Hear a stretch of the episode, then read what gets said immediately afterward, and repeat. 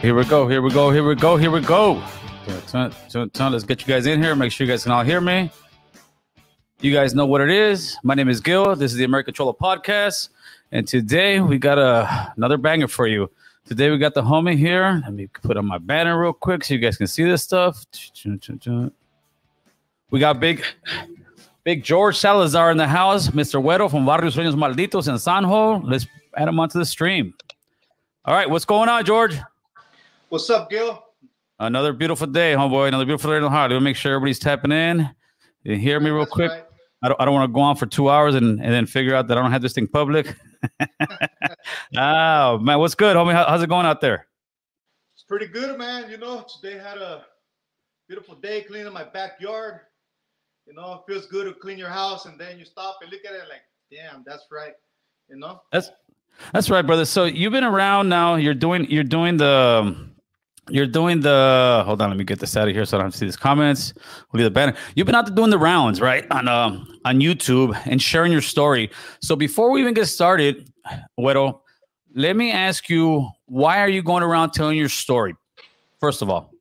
Um, two main reasons. The first time that I shared my story, I got a hold of uh, Flaco. Flaco from um, um, stories written by a current prisoner. I got a hold of him, and um, I heard him saying a spill on on upstate Sureños, and they heard their stories from their homeboys, and um, I guess they never heard a story from a Sureño from up there Right. you know. And I wanted to share my story, how we started, why we became Sureños, because a lot of people say like, why are they trying to be like people from LA? You know, and we- we're not. We never tried to be like nobody. We just started banging Sur 13 because that's something that the norteños hated. And we found out they didn't like Sur. We found out they didn't like 13, and they were oppressing our uh, the paisas, the Mexicans, and um, we just started banging that because of that. And um, that was one of the main reasons why I want to share my story. And the, the, the, the second reason, the main, main reason is because I fell into that pattern, into a lifestyle, into that web with a different mentality. And um, I never knew the consequences that were going to come with it. And when I realized it, I was already doing prison time. And um, I was able to get out of the lifestyle. I was able to walk away from it in good standing and do something productive with my life. Okay. So, so, I so, share. so yeah, so let's let's start now from the beginning. Uh where were you born and raised at? Güero? I was born in Mexico Okay. and, and I was raised in San Jose. They brought me here when I was about a year and a half. Me trajeron a San Jose when I was a year and a half, and um, and uh, my family came here in the late 70s, early 80s, and they brought me here on 83, 84, right? And um, yeah, I was raised in San Jose, California. Okay, so you're, you're there at San Jose, California. When did you really start kind of realizing that there was gangs in San Jose? Did it take you a while, or did you guys grow up in that area? we grew up in a gang infested area and it was mainly norteños but Okay. my uncles my uncles i started seeing gang activities when i was around eight years old i had two uncles that were into lowrider cars they, they used to like painting cars and um they used to paint cars for for their homeboys and lowrider bikes and all that stuff Right. but my uncles had barely came from Mexico as well. And um, I remember the first time I seen a gang activity and gang violence was right there in my grandma's house. My we, we all lived there. All my tios and tias and primos, we all lived cramped up in the house, right? In the early 80s, 80, uh, 85, 86. And I remember seeing a, a, a rock with a red paño tied around it. Boom, just flew in through our living room. And there was a rock with a red paño tied in, and there was uh, screaming scrapas, you wetbacks, and it was a whole bunch of norteños, you know, picking on my uncles. And um, now, were your uncles were your, were your uncles gang related at the time, or they were just like lowrider guys? they were not getting gang related at all. And, uh, Okay. they just like the lowrider bikes and um and the low, lowrider cars. They they saw that, and my uncle has talent. To right now, they own two two body shops. So um, they, they painted the cars and they were doing stuff for the lowrider bikes and the, and their their their friends that they lived around the block. But most of their friends spoke Spanish and they were Mexicans and um they didn't even bang at all. They just were getting picked on. Now, do you think these guys believe they were Southsiders, or do you think they were just kind of bullying them because uh, they weren't Norteños? Um, I mean, that's a question I would like to ask them, but right, I, I believe it's a little bit of both. One, okay. they knew they were different; they were not like them, and two, they were gonna bully them because they could, you know. Right. Okay, so now you, you get your first experience with that as a as a little kid, right? Typically, and I don't know if that's your case, but typically what happens is once you hit about the junior high era is when you kind of start dabbling with gangs and dealing with them more on a personal level. Is that the same thing with you? Exactly what happened to me when I went to sixth grade. Uh, there was already sixth, seventh, and eighth graders, right?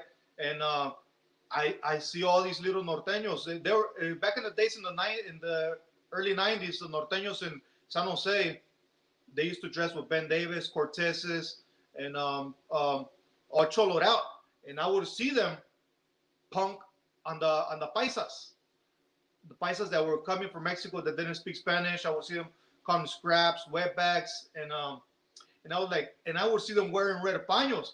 I was like, these are the same guys that were throwing red paños on my Okay, uncles. okay, all right. I was like, so these motherfuckers are the ones.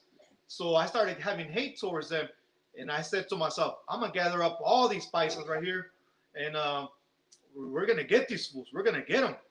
So that's when it started. That's how it all started. Now, how, now, how many paisas did you guys did you guys get together? I mean, how did you approach the guys? I approached the guys because I would see them get spit on and, and uh, stuff like that, you know. And I would go and talk to them and be like, "Hey, don't be letting these motherfuckers do that to you," you know. And they would be like, "No, pero es que son bien muchos y se aprovechan." Le digo, no te agüites, vato. Le te vas a juntar tú conmigo. Vamos a agarrar a fulano a tal, this fool and this fool and this fool. And I would tell them, this fool got my back and this fool got my back. So like, we're gonna get these guys. All right. So you know, and they were like, all right, all right. And I gathered like 30 paisas.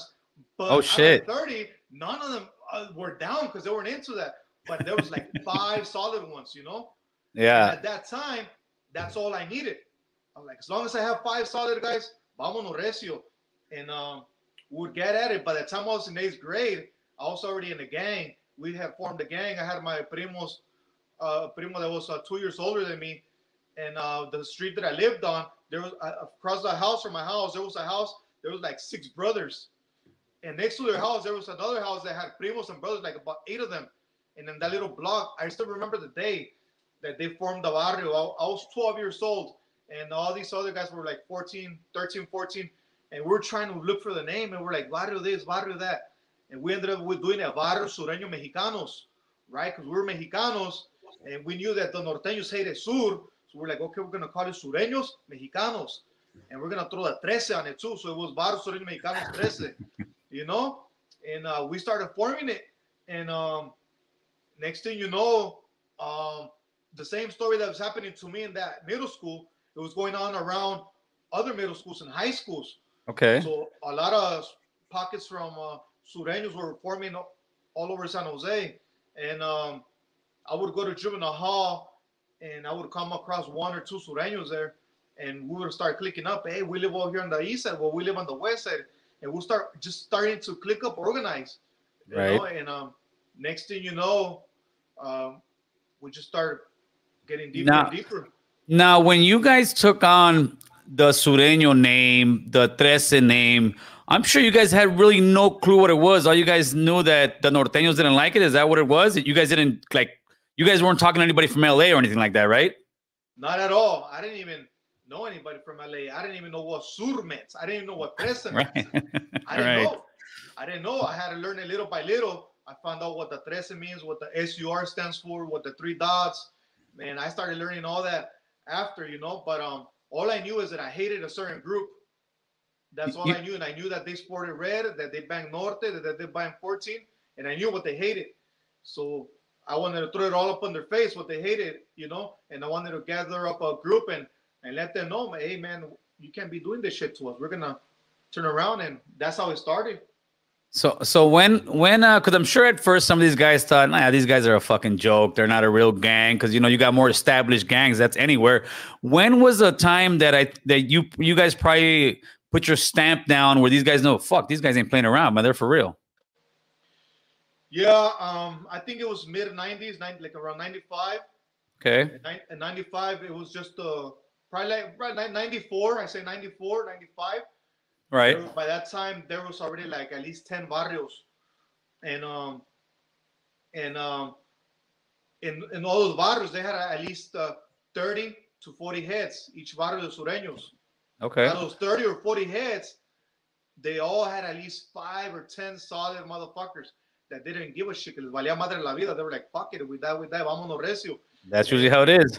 It- that's how it was, you know, and that's all we needed at the time. So they started taking it serious when it would be um Cinco de Mayo weekends, and all the sureños from San Jose would gather up and say, "Pum pum, at tal hora, tal día, the, all the norteños are going to be a certain area. We're just going to creep up on them, and y vamos a dar la madre." And we would go to to places where they would gather gather up. There was this famous place on on Story and King in San Jose. Anybody who's familiar with San Jose and the story that King was cruising night, boulevard nights. So they would post up on a 7-Eleven, and um, there were the lowrider cars that would be deep right there. But next to 7-Eleven, there was a little school that was called Miller, and we would gather up right there, like 50, 60 heads deep, and we would come out of the cuts and just start bombing on these, guys with bats, chains, bricks. Would um, start breaking their windows on their cars, getting on their cars, uh, ripping their their seats, and um, we, we, we would get down with them, and it was big old riots. And I think that that's when they started seeing like, oh shit, these motherfuckers are are serious. Like they they ain't playing around. So they started shooting at us. Boom, boom, boom, boom. So we're like, hey, we gotta step up our game too. We started getting straps and everything. And next thing you know, like by 96, 97, there was people bodies getting dropped from both both sides. Wow. Yeah. So that that's when you started seeing the gunplay really kick up in San Jose in like the mid '90s. yeah, mid 90s, but by the time 97, 98, it, it was uh, shooting. And by 97, 98, there was not as many norteños walking around with the red paños hanging or their Mongolians. Because in Right. the early 90s, you would see them everywhere with the with their Mongolians in the back of their head or or the red paños or the red belt or all flamed up. They would walk around like nothing. It was something normal to see in San Jose. Right. But by the midnight, like 97, 98, that changed because when we would see them like that, we, we would get off the cars and and do what we had to do: drop a body, take him out, beat him up, rush him, whatever. And um, they would do the same thing to us, you know. But now they were aware. They were like, "Oh shit, it's not that easy anymore to carry a, a red paño without getting jumped, Right. without getting shot, without getting stabbed." Now, were you guys also pushing? Because from what I noticed, and correct me if I'm wrong, it seems like the guys, the Southsiders from from uh, up north, upstate homies. I don't know. If, first of all, is upstate homie disrespectful to you guys? Because that's what I put on the thing, and that's usually what we would call you. I guess refer to you guys or upstate it's not Sureños. dis- It's not disrespectful at all. It's a name that was put out there to us, and and uh, the homies embraced it. They, they embraced it upstate. I guess it shows a different from uh, down south Sureños, you know, because I agree, we are different. We we started different. Our gang banging in, for, in, up north is way different than Southern California. I mean, over Right. here we don't we don't we didn't gang bang against Sureños, and um, we always gang bang only against the Norteños and. And, and that was it, Now- is- Now, is that true to, to today? You guys don't bang against other Southsiders out there, or is that has that changed in the years? That changed. That changed. the Sureños were in too deep. And that's a story that happens all the time amongst us, amongst Mexicans. Once we get a little bit of power, Yeah. once we're strong, we start self-destructing. We Yes, start sir. self-destroying ourselves. Yes, And sir. that changed. That changed in the in the in the early 2000s. I seen it. I seen it happen. I lived it. I myself took over a Sureño barrio, my barrio. We took over a Sureño barrio. We we we smashed on them. We rushed them. We disappeared them out of the map. And we took over the territory. But but looking back on that, Güero, isn't that and not saying you're a hypocrite or anything, your homies are, but isn't that a little bit hypocritical of us? I'm saying us as as, as brown men that you guys started off against the oppression of the northern guys that were picking on you guys in school, and now you guys are doing the same thing to another hood that's supposed to be banging the same thing you're supposed to be banging. Exactly. Nowadays, I think about it. That's what I'm saying. I think about it. I'm like, oh shit, the damn story just keeps on repeating itself. Yes, yes, You sir. know? I mean, if you hear the norteños, how why they started, they they, they say the same thing because they were Yeah. being oppressed. Yes, And then, absolutely. uh, yeah, and then you hear the stories from the upstaters, upstate sureños, and why? Because we were getting oppressed. And and then we ourselves, Sureños from San Jose, started taking over another hood for whatever reason it was that we had the conflict with this barrio. Um, one little thing sparked it up to where like, okay, motherfuckers, we're gonna show you who we are, and we're gonna take you out of this barrio, and we're taking over, and we did, and and and we, were, we became the bully as well. We Right. became the persons that we hated. We Right. became them because Now, going- power now. Now, now going back to the mid 90s when it 96, 97, you said the gunplay is going high. And I was referring to my my original question.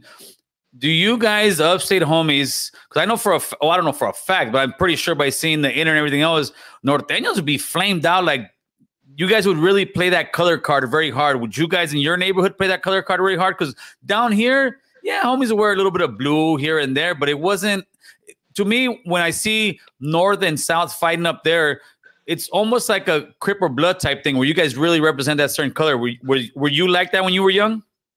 Yes, that was the main thing. We wanted to sport the blue as much as we could. We wanted to sport the sur and the trece as much as we could. Our barrios. Um, we had a, everybody up here has their three dots on their on their on their hands, on their face. You know, the homies started bla- blasting big old one threes on the back of their heads. Um, sur on their eyebrow. Um, blue paños. Uh, our cars were blue. Eh, That was the main thing. We're like, we're, we're gonna throw it in their face what they hated.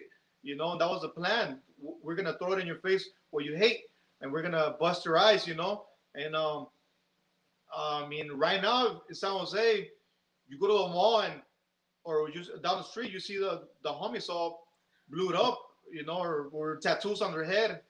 Now, do you guys bang Sanjo also? Is that you guys rep that? Yes, we embrace that in the in the mid '90s as well. In the mid '90s as well, because before it, they didn't. The, the only thing that we banged was the barrio and Sur Right. That was it. The barrio you were from and Sur Trece. That's all we banged. But um, you know, homies started going upstate, and over there it doesn't matter what barrio you're from. They want to know where you're from, what Right. city you're from. So it, it was a conflict with the first homies that went upstate. You know, uh, one of the one of the homies had to do something to in order for us to be able to represent San Ho. Right. One of the homies went up upstate. He had a big old Sanjo on his chest. Oh And, uh, shit. Yeah, he had a Sanjo on his chest, and the norteños were like, they, the norteños were mad. Of Right? course. So the, the the the norteños wanted to get this guy really really bad, but he was also a sureño. So the sureños from down south, they were like, hey, you ain't gonna touch this vato. He's from he's representing Sur Trece. So anyways, um, the homies had to take care of some business up in there in order for us to be able to represent Sanjo. And once that that those situ- those things got dealt with, the homies uh, took care of business in there. Then um, everybody like, hey, boom, de aquí en adelante, Sanjo. Everybody represents Sanjo, Sanjo. So now everybody from uh, San Jose, we, I got Sanjo tatted up on me. Everybody right. got the shark logo. Um, that's what we represent, Sanjo. Wow. So so is there uh, what would you say in is now the San Jose is that a, is that a county or that a city? First of all. It's a city. Okay. Now in San Jose, what would you say the makeup of Norteño and Sureño gangs are breaking it into like 100%, 50 50, 60 40? No, right now, still, this is Norteño, San Jose is still dominant by Norteños. Okay. Now what they- percentage would you say? They're greater in numbers. They, they have 60% maybe, and I say 65% Norteños, and I say 35% Sureños. Okay. So when, when you guys hit the county over there, are you guys separate in the county? Yeah, they segregate us. They, they put us in a tank where there's nothing but pure Sureños. There's nothing but Sureños. They Okay. So, so now let's let's let's keep going into your story. You're you're 96. Uh how old are you on 96, 97? Um, what, like 13, 14? Okay, so you're a young kid. You're out there banging. When does your neighborhood turn from uh from Barrio Sureño Mexicans to Barrio Sureño Malditos? I think that happened in nine, like 96. In 96, um, there was a lot of barrios in, in San Jose. They all had the Mexicanos or Paisanos title on it. Right. Had, VPLs, which was Barrio Paisano Locos. They had, they had to switch it up to a Barrio Peligroso Locos. Then we had a VTM, which was Barrio Terreno Mexicano. They had to switch it up to SPV, which is Sureños por Vida. Then us, and um, they, anybody who had their name under barrio that was sureño, that had Mexicanos, Paisanos, or Latinos had to change the abbreviation because of uh, prison politics. Either Right. you were Sureño or you were Paisa. So Gotcha. A lot Gotcha. of homies started going upstate. We had our names with Mexicanos. They were like, "So what are you guys? Are you guys Paisas or are you guys Sureños? Are you gonna go and bang this?" And, and that changed in '96. Hey, so you guys, man, you guys are, are a whole different breed. You guys had to deal, first of all, with being Southsiders up north in San Jose. Then you got to go to the joint and deal with, hey, homie, San Jose is not a Southsider yet. And then you got to deal with, hey, but you guys can't be banging the Mexican parts. You guys got a whole bunch of things you guys got to deal with when you first started off, right? Yeah, it was a whole bunch of things. I mean, when I went to the feds the first time, uh, the same thing. Um, even with the with the homies from down south, I remember walking into the to the pod and they were like, "You're a homie." And I was like, "Simon." They were like, uh, "Where you from?" I was like, "Sanco," right? And there were and there was a little youngster, a little youngster. Uh, he was like about 19, 19, 20. Tell your mommy. He's like, but ain't some. He knew there were Sureños already. He knew, but because by that time we were already deep, right? So this Right. was in 2004, 2004, 2005. He was like, but ain't Sanjo up north? I was like, yeah, that's way up north, you know. But I told him, but we're banging Sur Tres up there, and uh, he was trying to give me a little bit of shit, you know. But um, Right. I had to deal with that kind of stuff uh, at the beginning, you know.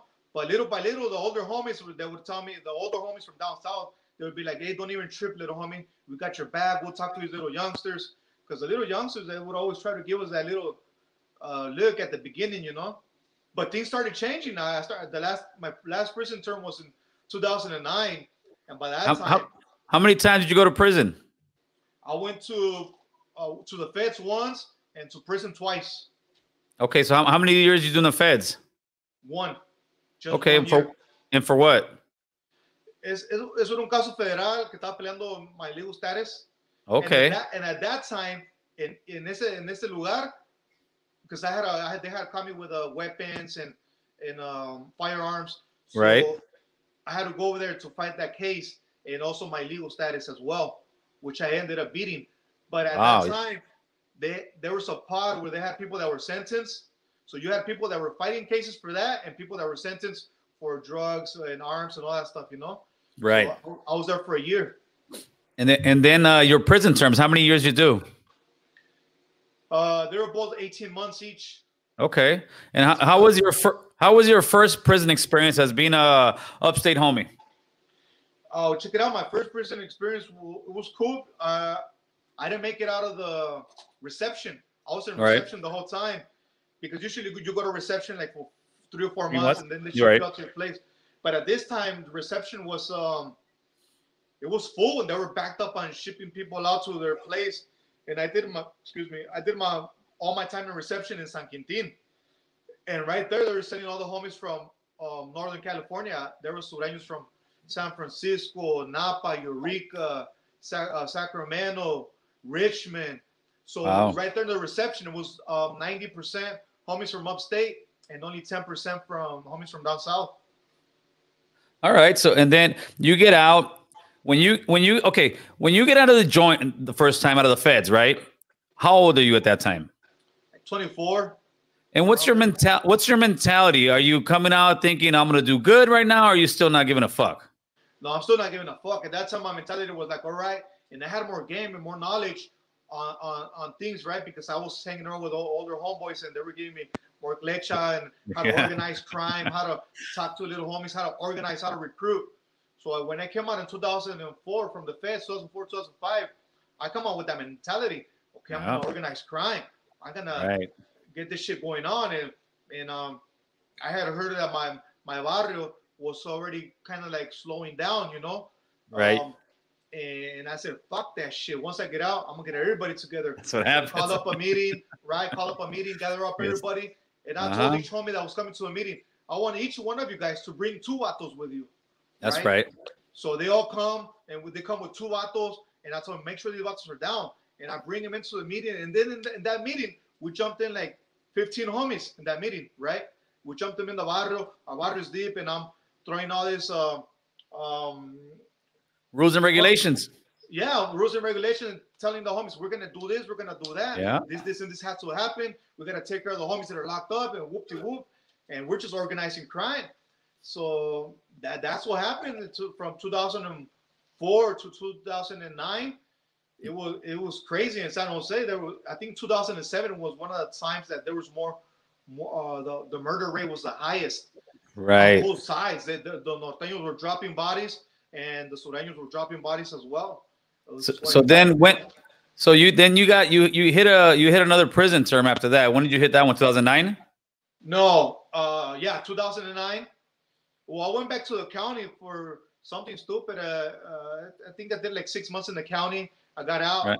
and then um, in 2000 and, and no, I went to prison three times. I didn't Okay. count my vi- my violation. You, you My forgot one prison term. Yeah, yeah, I forgot my my um my violation. I had a violation in 2007.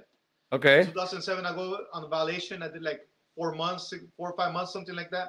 And then uh, from there, I get out and I organize something else as well. At that time, um, there was no girls in my in my barrio. There was no no no girls allowed in my barrio. But at that time, in 2007, there was these three homegirls that they were hella crazy. They eran cueteras, and one of them was married to one of the homeboys from the barrio. And I was with my homeboy Cyclone. He's a lifer. He was doing life, and we were in San Quentin. He was in there for reception. They were gonna ship him out to um to another prison, and I was there for the violation. So we were in the cell, and I told him, "Hey, ¿sabes qué, Cyclone? When I get out, I'm gonna get these three hyenas in the barrio, and um and these hyenas are down, and I'm gonna start bringing in hyenas to the barrio." Whatever, you know, I don't know why I thought of that. thought of that.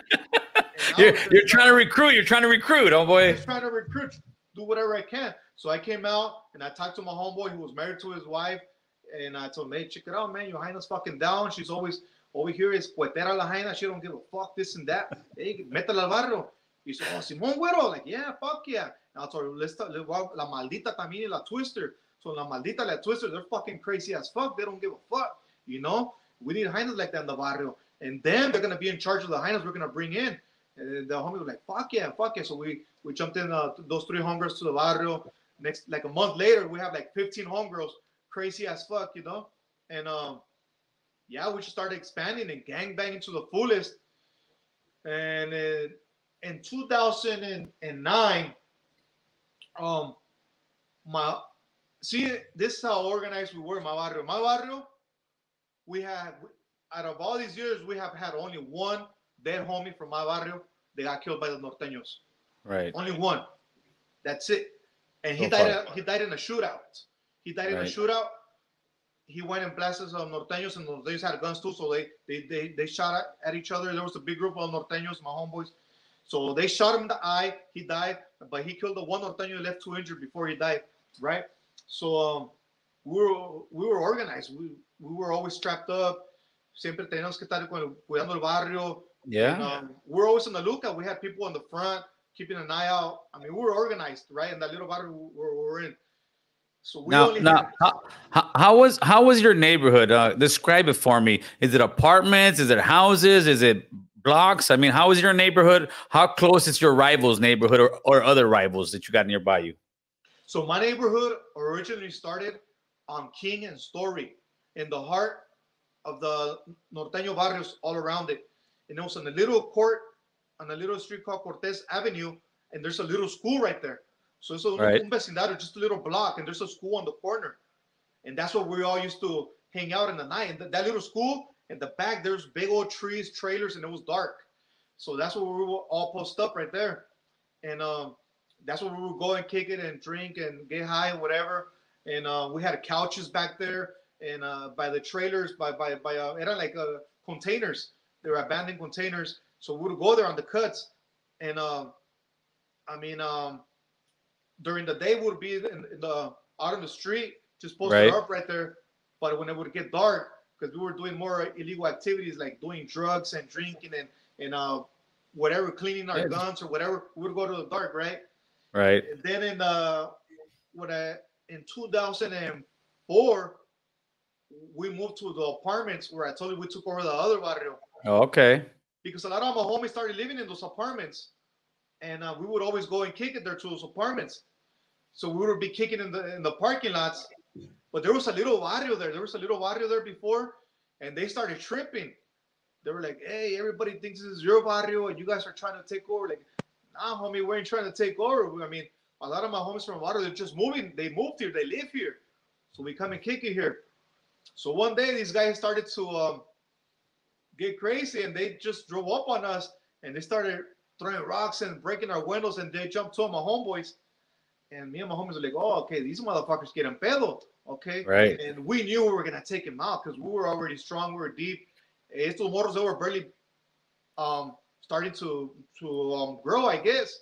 Right. And, and uh we smashed on them. We told them, you know what? This ain't your barrio anymore. This is our barrio. And uh, whenever we see you guys, we're gonna fuck you guys up. And and, and that's what we did. We bullied them. We we took advantage of that. You you know what we're what we're horrible at, Güero? We're horrible at business skills sometimes when you're gang members. Because if you think about it, you had a, a, crew of small guys. Instead of saying, you know what, homies, you guys could be from our barrio, keep your name, be a clique of us, but instead we kick them out and make more enemies.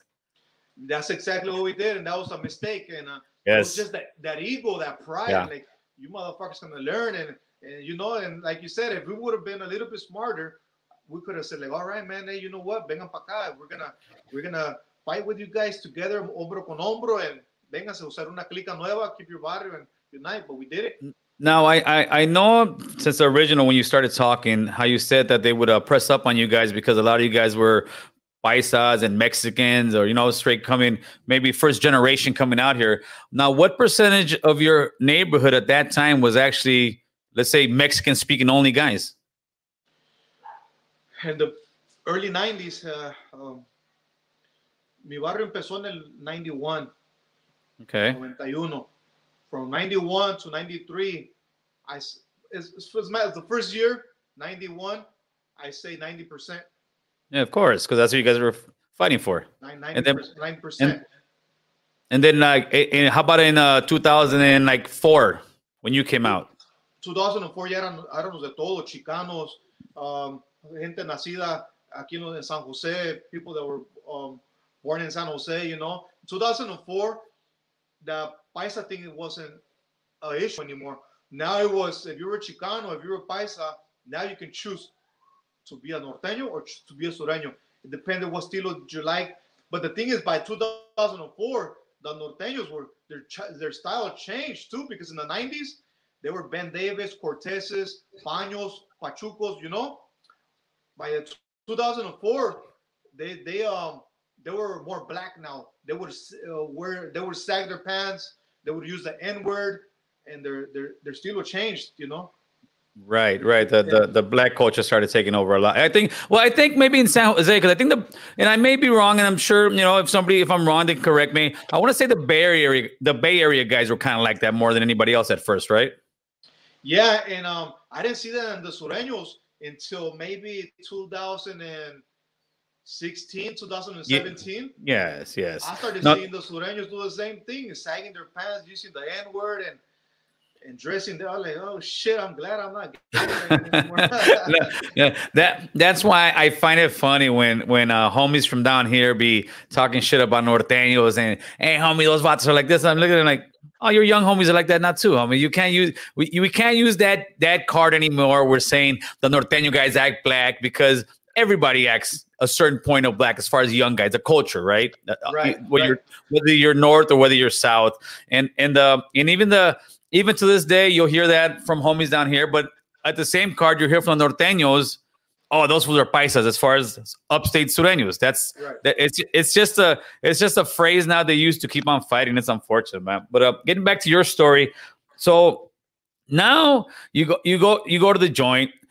Let's talk about your last time you went to prison. What year was that? What'd you get busted for? 2009. I got busted on Cinco de Mayo uh, weekend, which was because uh, two weeks before that they had killed my homeboy, the one I told you, Wicked. Okay, uh, yes. Wicked from barrio, they killed him in a shootout. He died in a shootout, and um, two weeks before the Cinco de Mayo weekend. So on on May 1st, which was his birthday, we were all in the cemetery. It was Friday night, May 1st and all the homies were there, like, hey, fucking mañana cinco de mayo, it's our time to um, show these these norteños what, what, what they, they fucked up, la cagaron, so now they're gonna uh, pay the pay the consequences, you know. Get that run back, homie. Yeah, so we knew that Cinco de Mayo weekend was gonna be a a good day to shoot as many as we could, take down as many as we could, and we had it planned out, you know.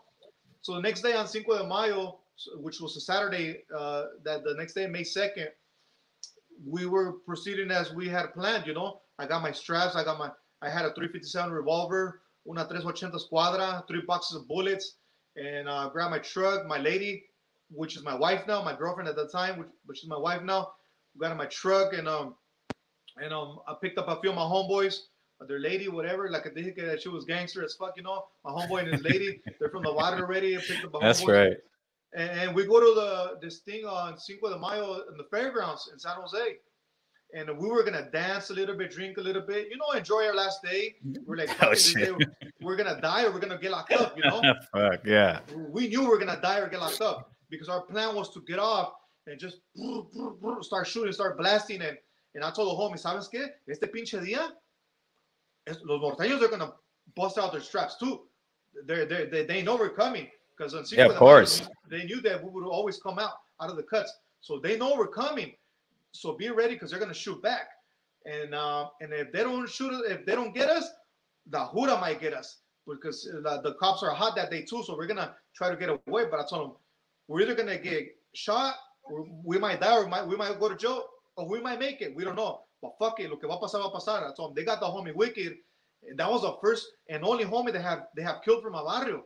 Right. So when they would kill sureños from other barrios, all the barrios would retaliate on the norteños, you know. But this time to me was personal. It was Right. my road dog, my crime partner, somebody I grew up with. I mean, we used to party together. We did a prison time together, and um, th- now this shit was serious. So I was gonna try to take out as many as I could. So, anyways, we get to the fairgrounds, and uh, I don't even make it in the fairgrounds. The parole agents, they um, they um, they approached me. They asked me for my ID, and uh, they saw I was on parole. They saw I was a high risk gang member. They saw I was under the influence of alcohol already. They found the keys on my truck. They went to my truck. They found my guns. They found the bullets. They found everything. So I, I got locked up, right? They take me to county and uh, um, I go to prison. They gave me uh, 18 months for that, which I was really lucky Of course.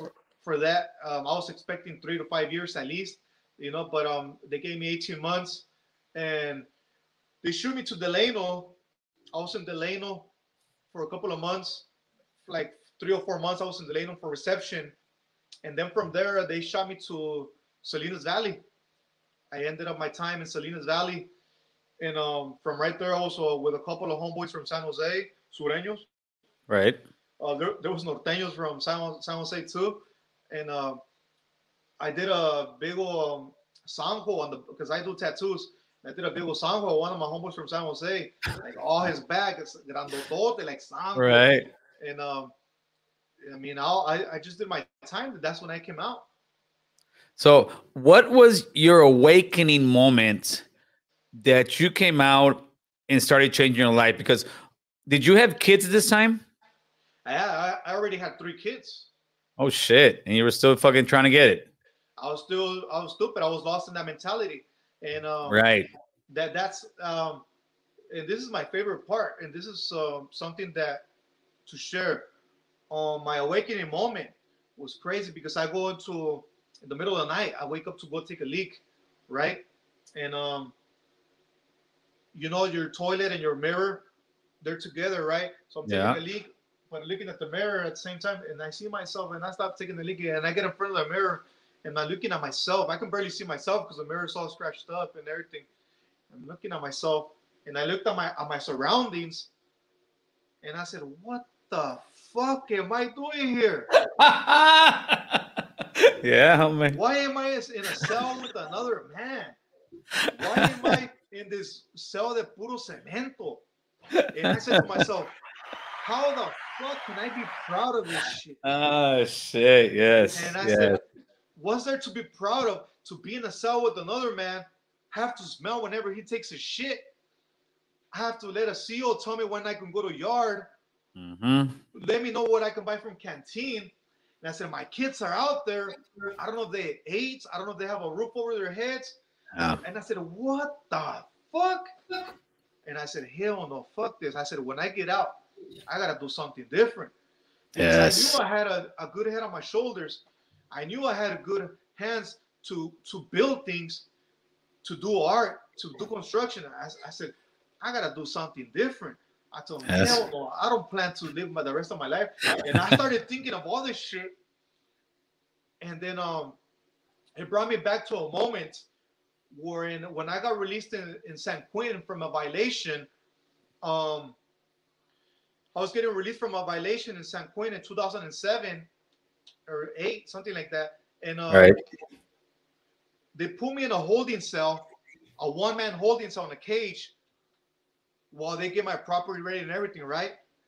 And in front of me, there's another cage like that. I mean, just a one-man cell cage, and they put a vato all in white.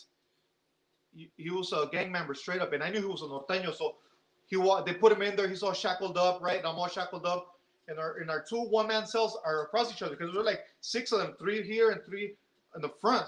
So they they they put you separately, right? Right. So I'm in that fucking cell in the cage, all shackled up too. And the norteño, uh, he was a lifer. He says like, "Hey man, what prison you going to?" And then in my in me, I'm like, "Man, this motherfucker trying to talk to me all cool." In my head, I'm still I still have hate for them. like fuck that shit, you know. But uh, I was like, "Yeah, I'm getting released." You know, I said it with pride, like, "Yeah, I'm getting released." And he told me, "Hey, um, you want to trade spots?" I was like, nah, man. And he engaged me into a conversation, right? I was like, nah, man. I told him, where are you going? He's he, they were gonna send him to high desert. So I'm going to high desert, man. So I got no release date. I'm a lifer. Hmm. And I was like, oh man, that's fucked up. So he told and then he looked at me, hey Gil, this is when I realized that these vatos were victims just like we were in this gang life. That he Yeah. made mistakes in his life, that it was already too late for him to change. Yeah. But he told me, Gil, he told me, he looked at me. He told me, hey, little homie, so don't come back. Get out, take care of your family. So take care of your family and don't come back. And I realized, I'm like, fuck, this motherfucker is speaking from his heart. Yeah. Like he's telling me something. And and that, that day that I realized that I'm, that I that um when I had that awakening, it brought me to that day too. Like this other vato that was a norteño was giving me this consejo. Estaba dando este consejo. And I started realizing, I started remembering all kinds of things, man. When I was in juvenile hall in the in the ranch, they sent me to a camp, and I, we would get visits on the weekends, right? And um, your jefitos could bring a homemade food, right? Right. And the norteños, their jefitos, they look exactly like mine. Yeah. Mexicanos, Yeah. paisas. And I would see the norteños eating the same food I was eating. Yes, sir. tortillas, pozole, menudo, enchiladas. You know what I mean? And I was like, man, these are my same people. And all that started sinking into me. Like Wow. these, these vatos are rasta, just like we are. Yes, You sir. know, but they're just lost in this world like we are. Yes, we sir. gotta making a change. And all that started sinking in me. While I was looking at the mirror, I was like, what the fuck am I doing here, man? I fucking change this shit yes, sir. but I knew I had to do it the right way. I I um I stayed um active the whole time, my whole prison term. I was I maintained on the main line. I went to um, Salinas Valley and there was norteños there, and I said to myself, you know what? If something pops up, I'm gonna have to jump in, no matter what. You know, I Yeah, of can't course. leave- I can't leave this shit while I'm in here. I have to write out my la- my my term, write it out. Once I get out, then just start doing my my the things right when I get out Right. that's that's what I did, man. All that stuff started sinking into me, and um, I did, man. That that was my awakening right there. So, how old were you when you when you the last time you left prison? Twenty nine. Twenty nine. And what year was that? 28, 28. And what year was that? 29, Something like that. 2000, 2010. Okay, so so in 2010, you get out, you're 28, 29. All you've known for the last 10, 10 plus years is your years. neighbor, your neighborhood, your gang. You pretty much put your. I mean, I'm because your story is just like many of ours. You put your kids to the side, you put your wife to the side. It was all about the hood. How do you come out in your neighborhood now and start making that change? So yeah, I came out. I did 16 years for my neighborhood. Out of those 16 years, I did nine years locked up. Right. and that's in- including juvenile hall time, ranch time, county time, fed time, prison time. In, in in total, if you add it up, I did nine years Wow. um, incarcerated. And uh, but gang banging in my barrio, everything I did 16 years in total. So um, yeah, I get I got out of there. I got out of prison, and um, I just told the homies, hey, ¿saben qué? Um, I'm gonna do a change in my life, and um, I owe it to my family. I said I owe it to my family. I owe it to myself, and I told them straight up. I, and I told them straight up, hey, for 16 years, I risked my life for the barrio. For 16 years, I, I did time in prison. I fear no man. I told them, you guys know. I told him, but for 16 years, I also put my family to the side. Yeah, And I told him, it's time for me to make that change. that's right. So I'm gonna take care of my family. I'm gonna do a, or I'm gonna live a righteous life from now on. Therefore, I will not participate in any criminal activity, and don't count on me for any of that shit. You know. And um, I started doing it right, man. I even started going to the church with my wife and the kids. Got me a job and started um, hanging around with uh with the barrio. Para nada, zero. I knew right. that the only way I was gonna be able to survive and become successful was to leave everything, eh, todo completamente. And I Yeah, you have to. the people I was hanging with. You cannot do that. Hang out with the with the same people and try to be productive, because it's gonna get you sooner or later. And I seen it happen. I seen homies that had good jobs and they were doing good, but still try to gangbang or hang hang out with the homies. Next thing you know, they get locked up. Yeah, you you can't have one foot in, one foot out because you eventually you're gonna slip. Yeah, you can't. And uh, that's what I did. I told them straight up what I was gonna do, and uh, I let it all go behind. How how happy was your how happy was your wife when she finally saw the change in you? Yeah, I mean, because my, my my wife, my girlfriend, she was my girlfriend. Yes. Who I'm married to. My wife, with, with my three kids, I lost that when I was Oh. and all that shit. Oh, I okay. had lost all that. You know, my three kids, I gained them back once I started doing it right. Uh, Nice. Right.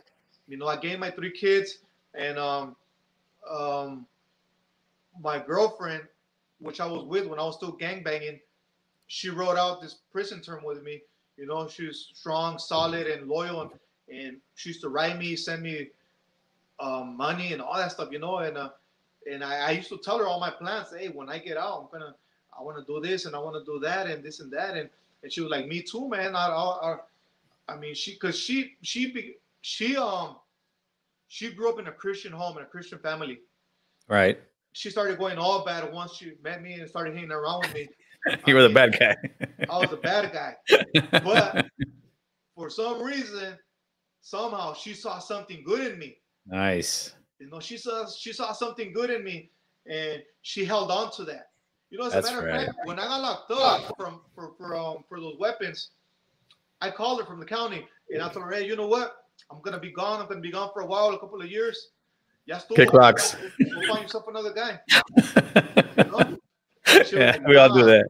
she's all like no hell no. I'm gonna write it out with you. And i'm like nah. I'm gonna be i knew i was gonna be gone for like two three years at least three years at least you know? And i told her nah man.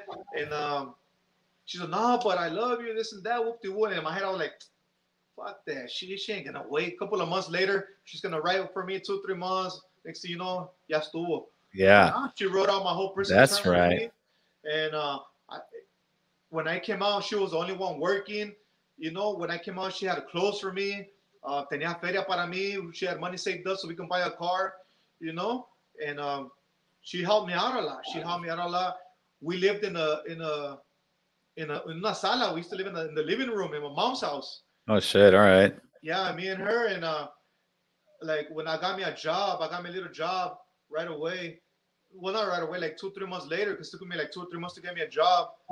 And um, when once I got a job, we were able to rent a room. That's We right. A room in her parents' house, and uh, my three kids that I had, and that's one thing she helped me out with my three kids as well.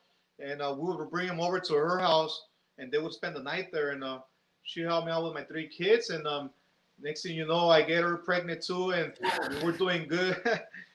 now she has three kids with me, so I have six in total.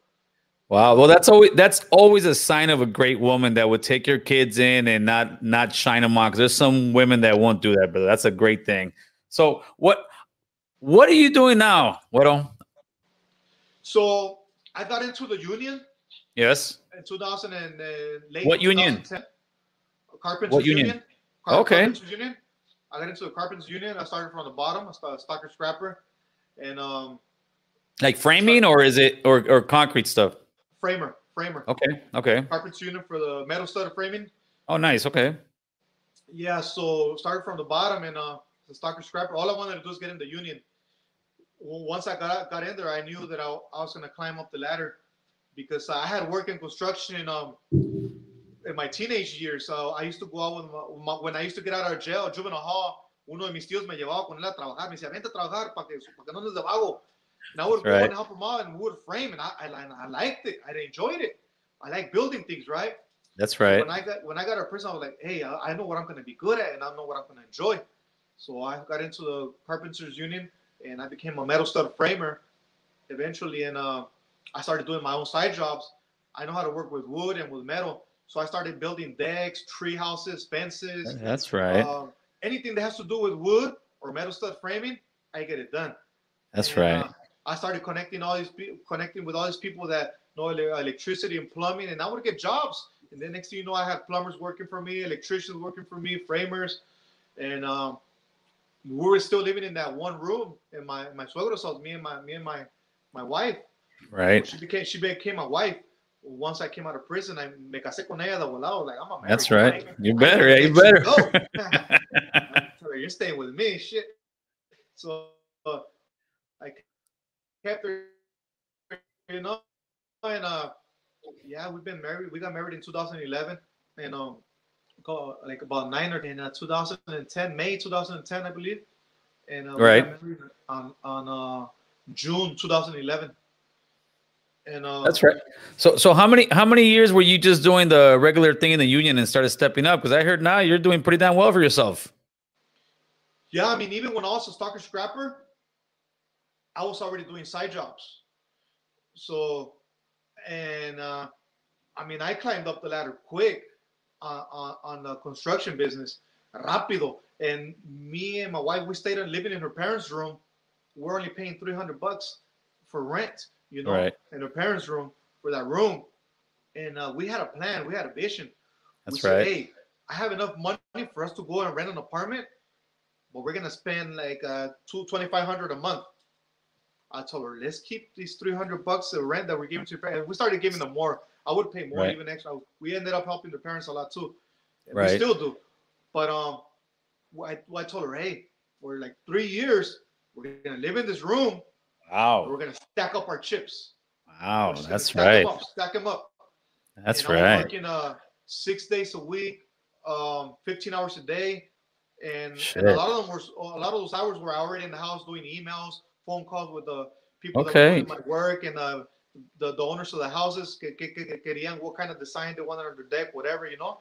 So I'm You're stacking up hustling. chips, man. I'm making like uh like five thousand dollars a week. Shit, that's Lord. money.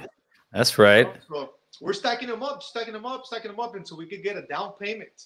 So big once one. I have 200 G's, Oh man. cash, boom, we go and buy our first property. I bought my Fucking first house dude. for um, 320 grand. I bought my first house for 320 grand. That's right. Yeah, and, and that was in 2012 when I bought it for 20, 320 grand. And guess how much it's worth right now, Gil? Uh, right now it's probably about six fifty. 870 Oh yeah, yeah, yeah. It's, it's, it's gone up quite a bit on me. Yeah, 870 right now. That's, That's how much it's worth, and I bought it for 320. That, That's right, brother. So, so I want to get a little bit more into the into a couple of questions with the with the norteño guys, right? Um, right. would you see norteños having also paisas in their neighborhoods? No, not not at the beginning, and not I haven't seen them at all. Well, not at the beginning, nor at, at my ending in 2010. Right. And, and well, now I'm not out there in the streets. I don't see them that much anymore. But um, I haven't seen any paisa norteños that not in San Jose. Where I know there's a lot is in Watsonville. I know there's a lot of it's, it's even called Michoacan 14, I believe, or something like that. not in San Jose. Now, are, are you still staying in San Jose yourself? I just moved out of San Jose six months ago. But you live uh, you live up north still or no? Yes, up north still. I'm a one hour and fifty minutes from San Jose, but I live So- there the so- whole time with. Uh huh. So e- even even now to this day, would you still say? Uh, I mean, North California is your hometown. Yes. Now, Yes, now, how do you how do you view now? Now that you're a family man, you went through all this stuff where you hated these these guys who called themselves norteños. You were calling yourself sureños. How do you see them now as an adult and after going through all that fighting with them? Well, I met a lot of them now, and even in the construction business, I met a lot of them out in the construction business, and um, the ones I've met, they they're trying to do the same thing I'm trying to do, provide for their family, and and I talk to them, and they're exactly the same like like me. They're exactly like the same as my homeboys now. They're just trying to to to provide for their family. That's and, right. And um, I mean, I don't see them different anymore. I don't see them different at all. I don't have hate for them at all. Whatever conflicts I had with them, I left them all in the past, you know. And um, I'm about promoting the peace. I mean, I, I love it when I see a, a norteño at work and I can talk to him and have That's a, right, homie. That's you know? right. Hell yeah. talk new stuff, you know. Yeah, for sure, brother. No, but the thing I hear though a lot, and I hear this from from the from norteños, right? The ones who just don't want to make peace because they'll, they'll say this. This is their argument. They say, "You guys don't know what it is because we fight with them on the street." Then we fight with them in prison. There's no there's no peace, but now that's changed up in prison. We won't really get into it. And my thing is I tell them it's a gang thing. It's you guys just see it more and say, "Oh, it's a north." It's a gang thing because because when I hear some Northerners say, "Is there is there earthquake happening?" When when I, when I hear some when I hear some Northerners say, "We." There, I got no beef with you Southsiders down south, but these guys up here are in scraps or some shit. I'm like, nah, dude, that doesn't make any sense. That's like me saying, oh, I want to make peace with this barrio, but with this barrio, I don't like them. I'm not going to make peace. So, do, do you think there's going to be hopefully a little bit more of awakening where we can finally start coming together and get that that monkey off our back? Hopefully there is, and um, the as the days pass by, I see more and more that movement getting pushed on putting all that shit to the side. Right. gotta let it go because the norteños they have a lot of hate because we dropped a lot a lot of their bodies. You know? Right. But at the same time, they've dropped a lot of our bodies too. A lot of our homeboys died. And I mean, I, I can't live pissed off at the norteños because they killed my homeboy Wicked in 2009.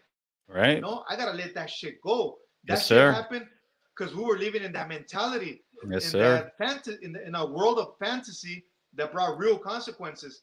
Yes, sir. So if I still continue to live on that hate, that something that happened in 2009, I'm never gonna have peace with them. But I gotta let that shit go. And to me, it's very important that there's peace because if I still continue to promote hate, like fuck these motherfuckers, they'll kill they kill my homeboy Wicked, so they Right. gotta die. You know, if I keep Yes. promoting that shit, the ones that are gonna have to deal with it and go through it is my kids, Yes. my grandkids, Yes. Yes. my little sobrinos, all Yes, of sir. you know. So the more I push the issue to promote peace, raza unida, somos la misma gente. Let's get together and let's get stronger. You know, the better it's gonna be for my kids, for my nephews, or my um, my family members, my generations coming on after me. Your kinfolk, homeboy. Yeah, your kinfolk. And, that, and that's the thing I ask people. Like when sometimes I talk to somebody about making peace with certain neighborhoods, nah, hell no. Like I'll be like, hey fool, you gonna you want to send your kids to that war? No. I said, then why would you promote that war? It's it's it's something that we've all lost. And and one thing I like to always kind of bring up is uh Japan and the United States. Japan, I want to say, did Pearl Harbor. They bombed us. We went over there and dropped a nuke on them. If we can, if those two countries came together, forgave each other, that's what generals and that's what they do. People go to war, people die. It's it's horrible, but is it should we keep on dying just so we can admit that we were wrong? Because that's what it seems like to me. It's like we don't want to admit, hey, dude, we were wrong for the last 50 years fighting one another. And we need to stop fighting one another in order to get ahead. Exactly. Yeah, man. And um, yeah, hopefully it, happens uh up here, up north, and uh I mean the more and more, like I said, the more the days pass by, I see a lot of people pushing that movement. I see a lot of minds changing. Uh, even uh, some of the people that I talk to, some of my homeboys and primos, because I have I have sobrinos and primos nowadays. Some of them are sureños and some of them are norteños. Oh, And, wow. uh, yeah, now even my family I have norteños, you know, even sureños. And uh, before before no, we didn't. But I talk to them and and I tell them, hey man, I, no vale la pena. And I tell them, I tell them all the time, check it out, man. Especially up here north, check it out. One of the things to me when I used to gangbang in the 90s was I knew that my enemy out here was still going to be my enemy in prison, right? Right. Yeah. And but now you're still going to gangbang up here north, up north. You either a norteño or a sureño is going to kill one or the other, just to go to prison. So the older homies can, can tell them you have to have peace. Yep. So why not have that peace out here before you even go to prison? Yes, sir. when you can have that Yes, peace sir. while you're out here and enjoy life. Why are you gonna go take out somebody just to go in there and have peace? You know, so just have that peace out here. Start it from out here. You know what I mean? Yeah, Uh, it's it start it starts in the home is what it is. It's it's something that's been and, I saw it in my neighborhood. I'm sure you saw it in your neighborhood. Every everybody who's on here who's been in any, kind of neighborhood for the last 10, 20 years, it's us raising our kids to hate the other side. And whether whether the, the other side is north, whether the other side is south, whether the other side is this barrio, next block, it doesn't it doesn't matter. We we teach our kids not now, but our generations, we did. We taught our kids, we taught our nephews, we taught our our, our, our kids to hate the other barrios just because they're from that barrio. But just like we did that, now we got to teach them, hey, dude, we were wrong. We raise them right. And I think I think that's the way we get out of this thing, man. Exactly, man. Like you said, it all starts in the home, and and that's exactly where I started. I started with my kids. You know, my my my oldest son, he's a United States Marine. Uh, he's in. That's he's right, in- brother. Congrats. Yeah, gracias. He's in Japan right now. He's uh 21 years old, and uh, I started talk- talking to him once he was because I came out of prison. He was eight years old, right? And uh, I started I started in my home. I started telling him the truth. I told him, you know what? I was in prison because I made these stupid mistakes. I believed sir. this stupid thought. I used to believe this, and I used to truly think I was defending something, but it was all a lie. And I told him Yeah, all the dude. consequences I paid. And I- I, told I him, th- you guys want to live that life? Uh huh. Well, I'm sorry. Go ahead. Yeah, and I told him if you guys want to live that life uh, in prison and pay consequences, then go ahead and make bad choices. But I'm telling you, as an experienced man that already made them, there's a different way. And I started teaching them differently, you know. So um, my oldest son, like I said, he's a United States Marine. He has a plan, a, a vision, and uh, and I started in my house. You know, my my all my kids, I I tell them about gangs and how bad they are and how much of a waste of time they are. You know, and that at the end of the day, you don't gain nothing. You don't win nothing. Hey, Gil, I mm. gang banged for 16 years. I Right. risked my life 16 years. I tried Right. to show my homies how down I was. And at the end of the day, the only price I got was jail time, was the tears of my jefita. Yes, sir. Tears day, night, and night. You know, always worried. She had a blood spasm, uh, uh, uh, something que le dio en la, en la cabeza, like her head blew up, and she ended up in the hospital because the los Oh, God. that me and my brothers would give her, right? Because I have two other brothers too. They're doing very good as, as well. But um, I had a brother from uh, Sureño too, from a different barrio. He Right. used to be a heroin addict as well, and all we did was bring uh, pain and tears to our family. Yes. And that's all we did. We nothing that I can gain or that I can show right now that I said that I can say I gained this from gangbanging. Nah. I won these medals.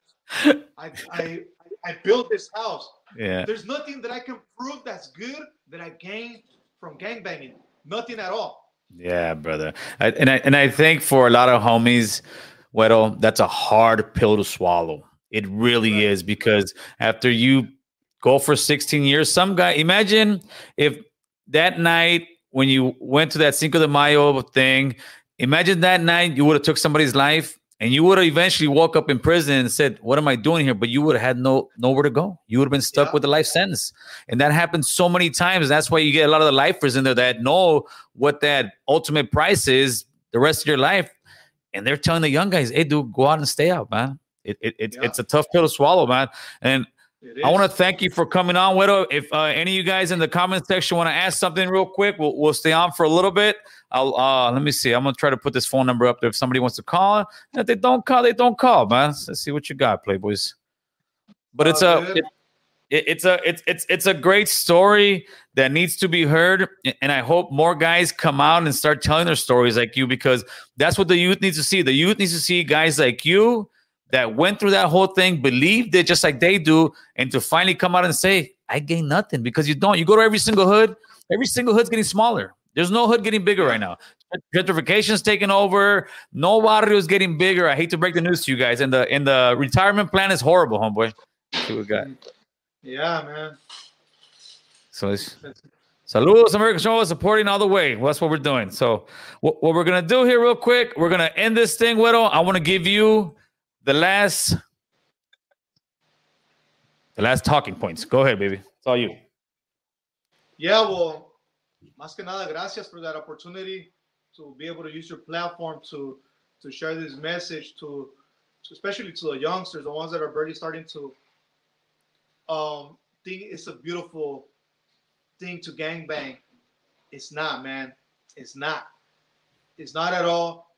It's uh at, at one point, I was willing to give my life for my barrio. I was willing to um, do life in prison. And I really thought it was worth it at the moment, you know? But I was just lost in that mentality. I was just stuck in that ego.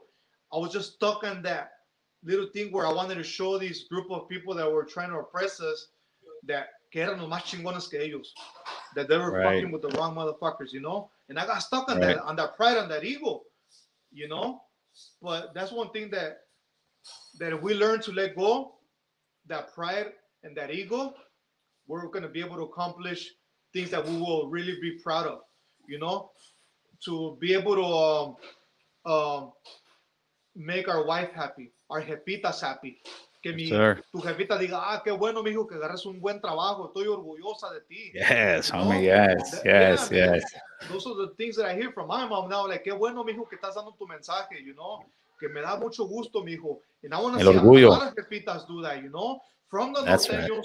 from the upstate sureños, from the That's right, homeboy. Man. I the jefitas everywhere, man. That's right, brother.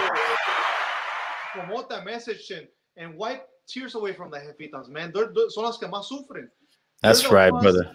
That suffer the most out of all this gang banging. Nuestro pinche machismo de querernos bien chingones to go, go and shoot another vato that's just like us, that raza. That's right, brother. Another jefita cried. We left kids without uh, a dad, and our jefitas are crying because we're locked up. That's There's right, homie. To be proud of that. You can't be proud of that at all. So if you want to be a righteous man, if you want to do something proud for your family, get yourself a good job. Um, man, go and rent your own apartment. If you can't buy a house, that's it's all good. Rent your own little place that you can call your place. That's take right, your, homie. Your hyena for a walk in the beach. You know, uh, take her to McDonald's. Take your kids to McDonald's or somewhere. You know, enjoy life. Enjoy life, homeboy. That's well, it. With that, there you go, baby. That's some great stuff. Mr. Güero, I want to thank you so much for coming on, Playboy. I want to thank you guys for coming in, tuning in. If uh, if anybody wants to get a hold of you, Güero, for an interview, how do they get a hold of you? Because I was looking for you for like three months, fool. Yeah, man. Um, if they get a hold of you, you got my personal number or yeah. at my email, they can send me an email to Salazar underscore one one one two at yahoo.com. Once again, it's uh, Salazar S A L S A L A Z A R underscore one one one two at yahoo.com. Man, I, I appreciate you coming through. I appreciate you guys tapping in. We'll stay on. We'll talk for a little bit. You guys, you guys have a great night. Subscribe if you like, and don't if you don't. There you go, Playboys. All right, let's end this.